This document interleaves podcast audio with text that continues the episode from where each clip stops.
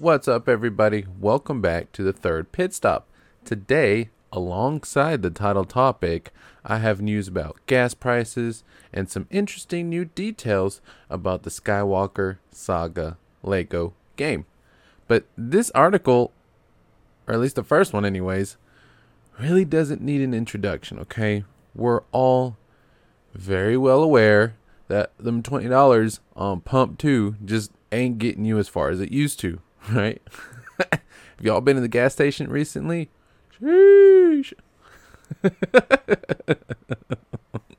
but anyways, this article from Motor Trend does an excellent job at explaining as what's going on and how it may not look as bad as it does, okay?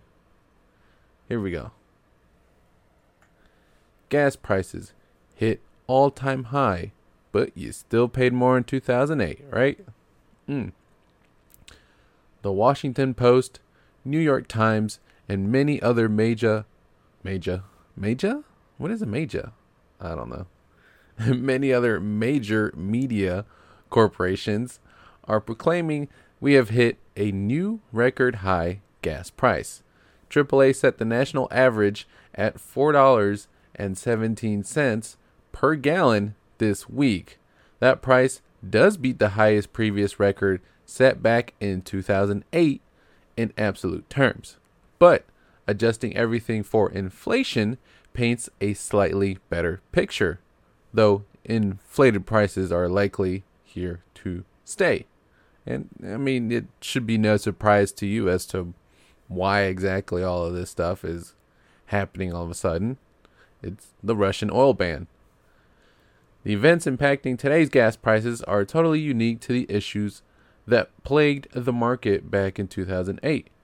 President Biden's announcement today that the U.S. would halt all imports of Russian fuel is a manufactured and anticipated supply crunch that the market will have much more control over, despite the dramatic immediate impact that has set the new pump price record.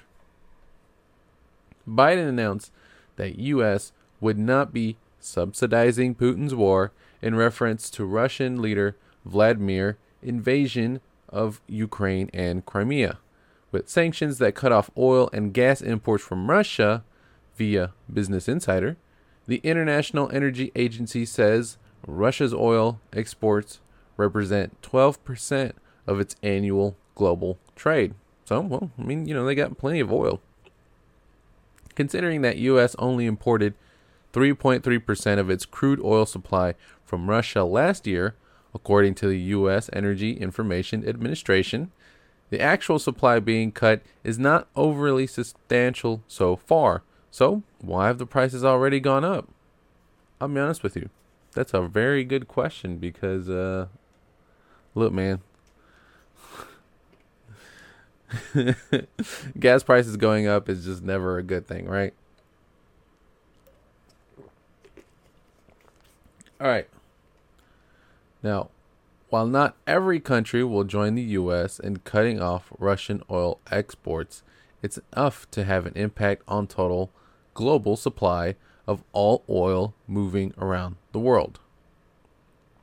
The embargo against Russia is significant enough to likely force a permanent shift in global oil production away from any reliance on Russia. In the meantime, countries will have now replaced their Russian oil with existing supply from somewhere else, which will increase demand on non Russian sources.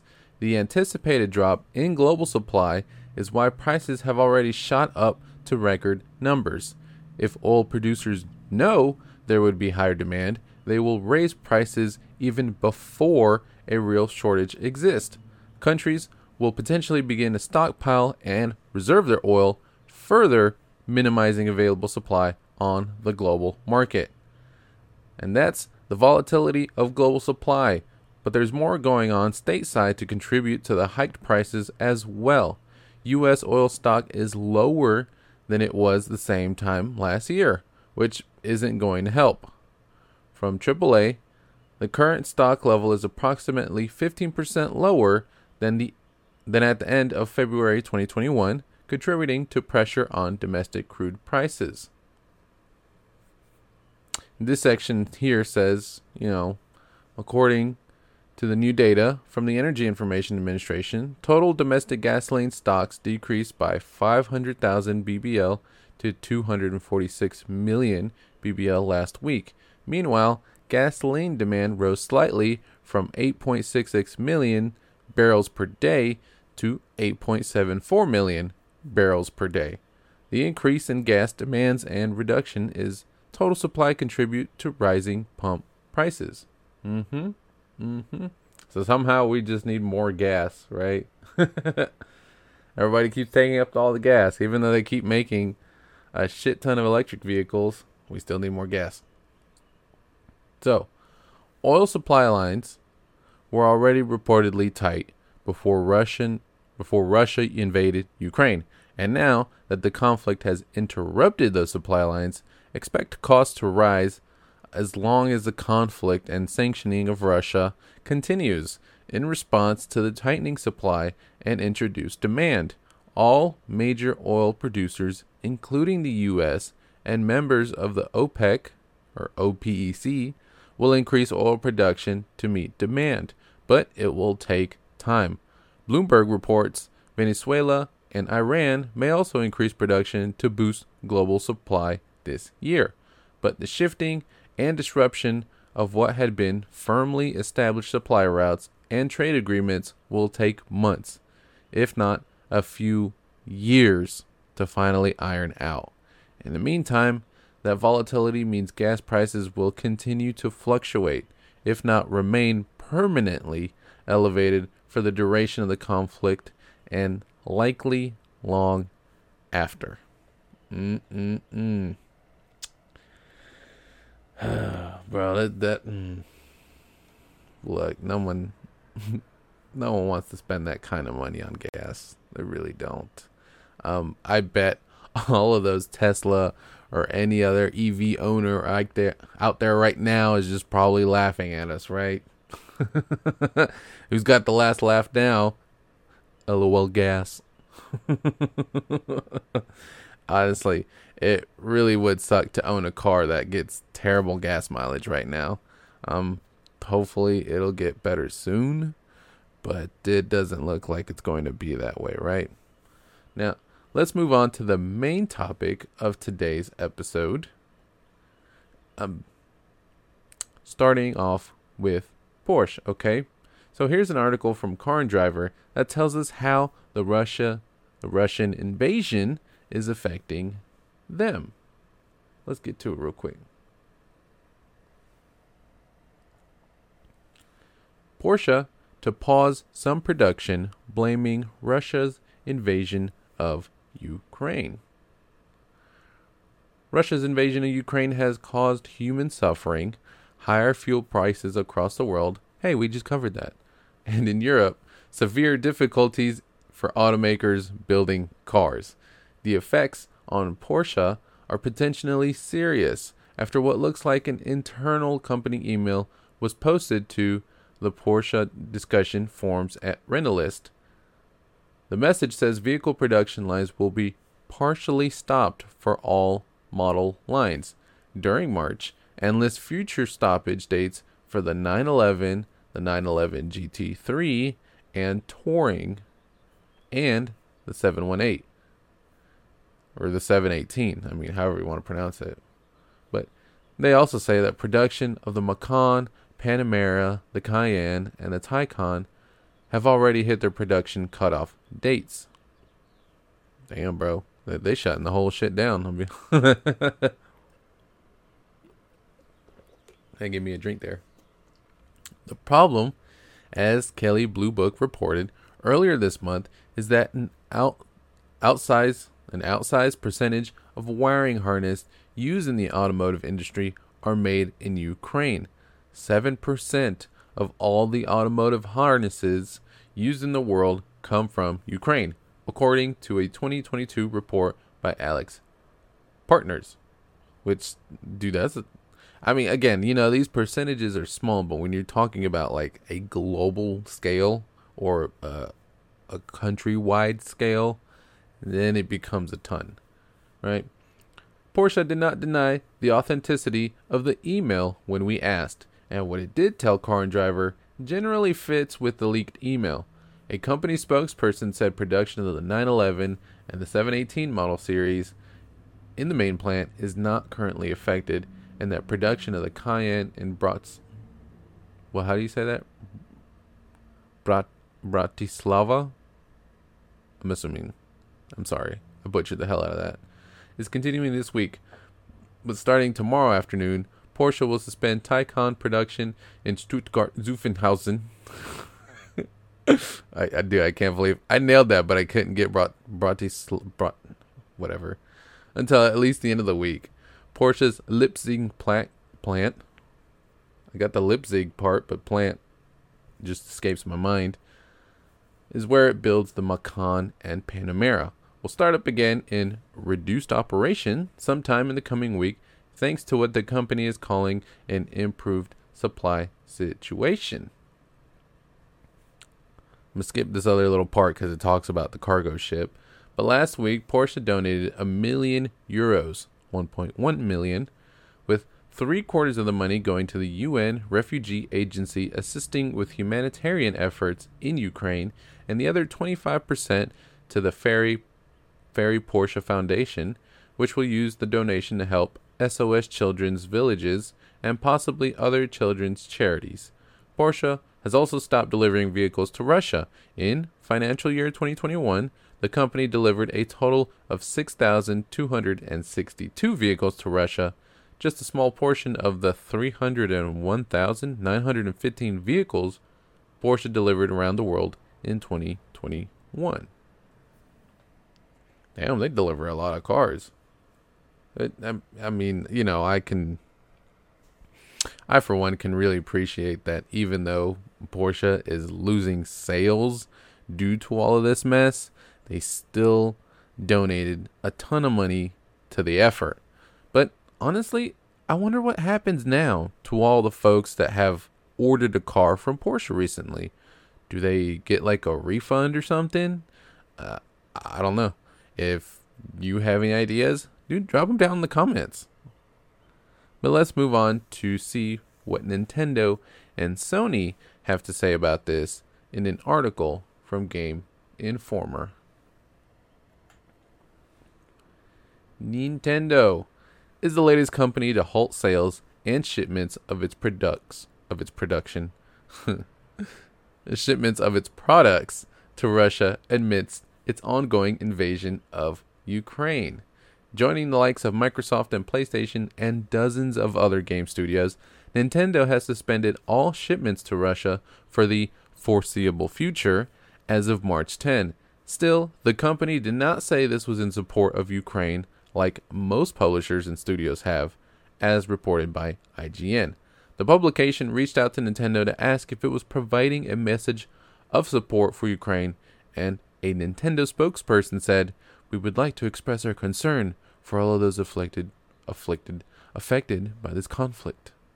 We have decided to suspend shipping all Nintendo products to Russia for the foreseeable future, Nintendo told IGN, which we just said. But this is due to considerable volatility surrounding the logistics of shipping and distributing physical goods. This news comes days after Nintendo placed the Russian eShop into maintenance mode, which prevents users from buying digital games, effectively suspending all sales and downloads in the country. As IGN points out, this wasn't necessarily done in support of Ukraine either, at least not directly and publicly. Nintendo said its payment service no longer processed Russian, what is it, rubles, forcing the eShop to close temporarily. Mm. But now let's see what Sony is doing, right? Sony Interactive Entertainment announced on March 9 that it is suspending all sales and shipments of both hardware and digital goods in Russia amidst its ongoing invasion of Ukraine. Sony Interactive Entertainment, SIE, joins the global community in calling for peace in Ukraine, a spokesperson said. We have suspended all software and hardware shipments, the launch of Gran Turismo 7, and operations of the PlayStation Store in Russia. The spokesperson also said that Sony announced a 2 million donation to to the United Nations High Commissioner for Refugee and the NGO Save the Children to support those affected by Russia's invasion of Ukraine.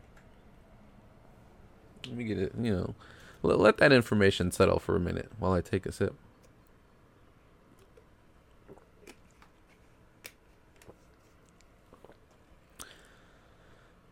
but to me, it's so typical of Nintendo kind of doing things half-assed, right? Obviously, they're all just they're only worried about saving themselves some money from potential losses and putting their shop into maintenance mode is kind of like a way of going, well, you can't buy anything, but if anybody asks, um, the site just needed maintenance during this time, right? like oh no we we just had to fix the shop because things were getting a little messed up now that the they shut the shit down and they're just like no well we didn't do it intentionally but you know my heart goes out to you and honestly maybe sony is donating money to make them look better since they have a class action lawsuit against them for sexism in the workplace I, for one, am not getting into all that. I'm not doing that here. But I do think it's great that all of these companies want to like come together to support Ukraine during this invasion. Granted, I still don't fully understand how cutting off Russia is supposed to help. I mean, these actions really just affect the citizens of Russia over a decision that was made by their government. I mean, I guess it like keeps Russia from collecting any kind of sales tax from those goods, but will all of this stuff work? Uh, and will it change Russia's mind? I mean, I doubt it, I know, I for one, sure hope it does. Because I mean, you never know. I mean, ah, uh, but again, I I, I don't want to end this show on a very bummy note. So let's talk about something a little more lighthearted before we go. All right. You see, way back when, when I was a young boy, I used to play the hell out of Lego Star Wars 2.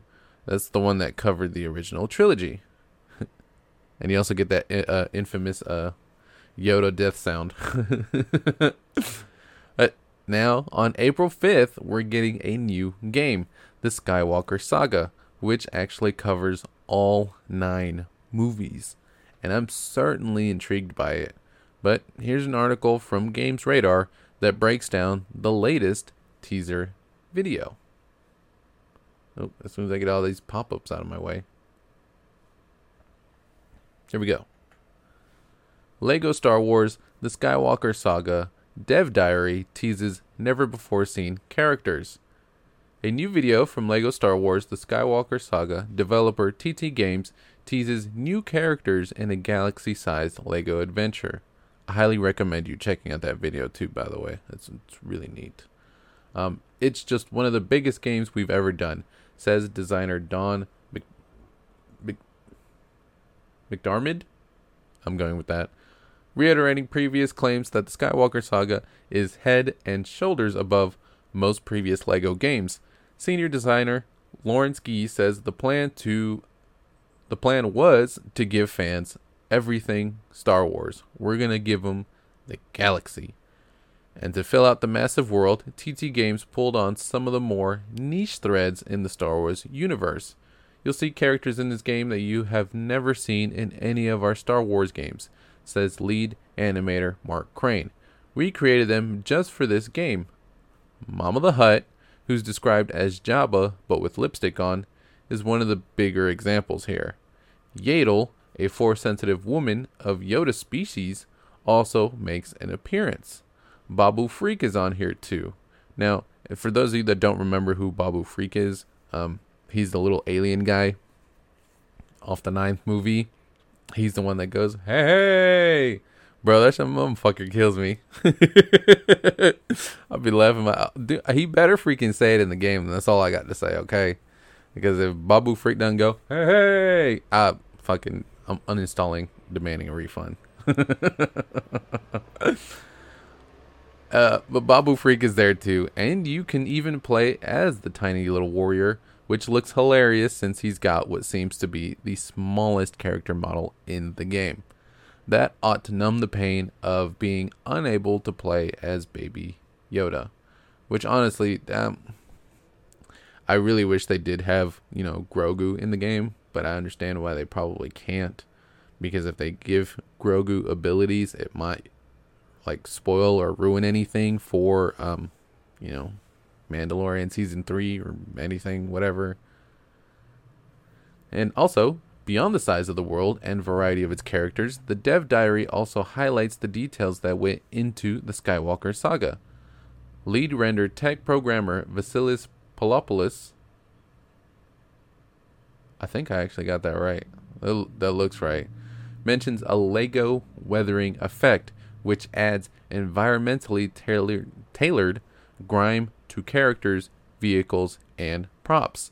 Sand sticks to your joints on Tatooine, for example, while snow piles piles up on Hoth, which is a pretty cool way to marry the Lego aesthetic with realistic wear and tear. Man, I look. I'll be honest with you, that's pretty fucking sweet. Like, uh, you know, I mean, I know Lego games aren't necessarily like the greatest games you'll ever play, and I doubt I'll pick this up like the moment it comes out. And but you know what? They're just good, wholesome fun. And I look forward to adding it to the collection eventually. And usually just mess around with those games, try to do, you know, stupid stuff with it. But by the way, have any of you guys checked out the teaser trailer for Obi Wan Kenobi? Because, I mean, God damn, that should look good, right? Holy crap, I'm excited for that show. I mean, no. hopefully you are too. But uh, that's it for me today. Thank you all oh so much for hanging out with me today. I, I for one, really appreciate it. Um, but I will catch you all again next Friday, 7 a.m. Eastern Time, for the next pit stop. Um, in case, you know, you'd like to drop by and say hi. But uh, until then, see ya.